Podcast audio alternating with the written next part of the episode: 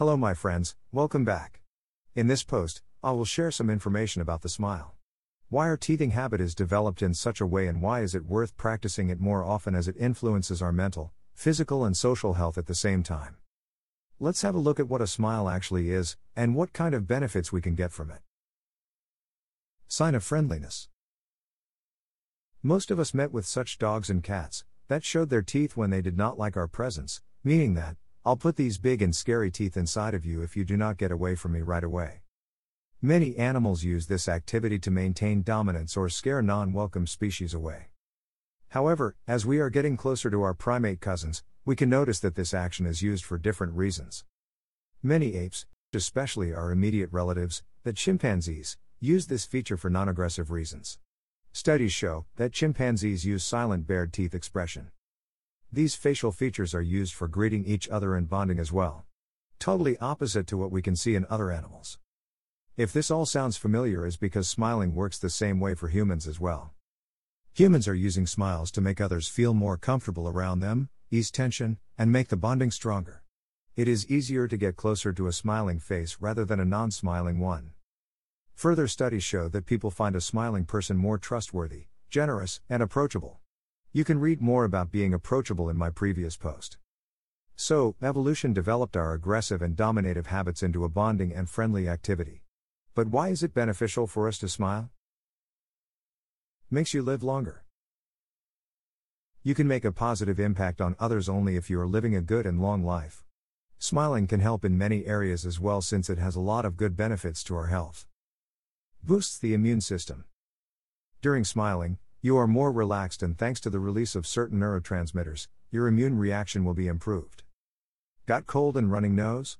Jump to the mirror and put a big smile on your face. Soon, you will feel better and stronger. Natural painkiller.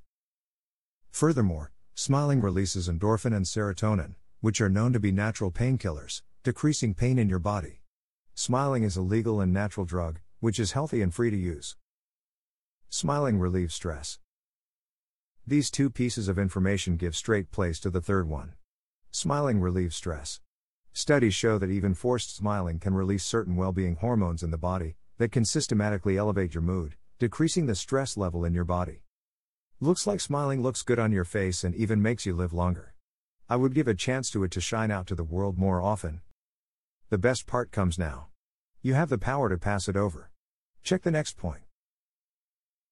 Smile is contagious.